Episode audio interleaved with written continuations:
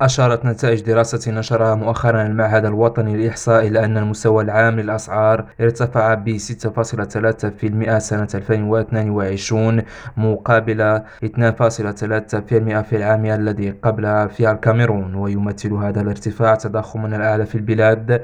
بعد ذلك المسجل في سنة 1995 ب 9% وفي غانا يتوقع أن ينجح منجم الذهب أسانكو في إنتاج 1.8 مليون أوقية بين 2023 و 2031 ووردت هذه التوقعات ضمن مخطط لتعدين أعلن عنه من قبل الفاعل الكندي غاليانو جولد الذي أوضح أن ذروة الإنتاج ستصل, ستصل بين 2025 و 2030 مع تسليم سنوي يبلغ 254 ألف أوقية. بقية من الذهب في المتوسط. عادي شادلي أبوجا لريم راديو.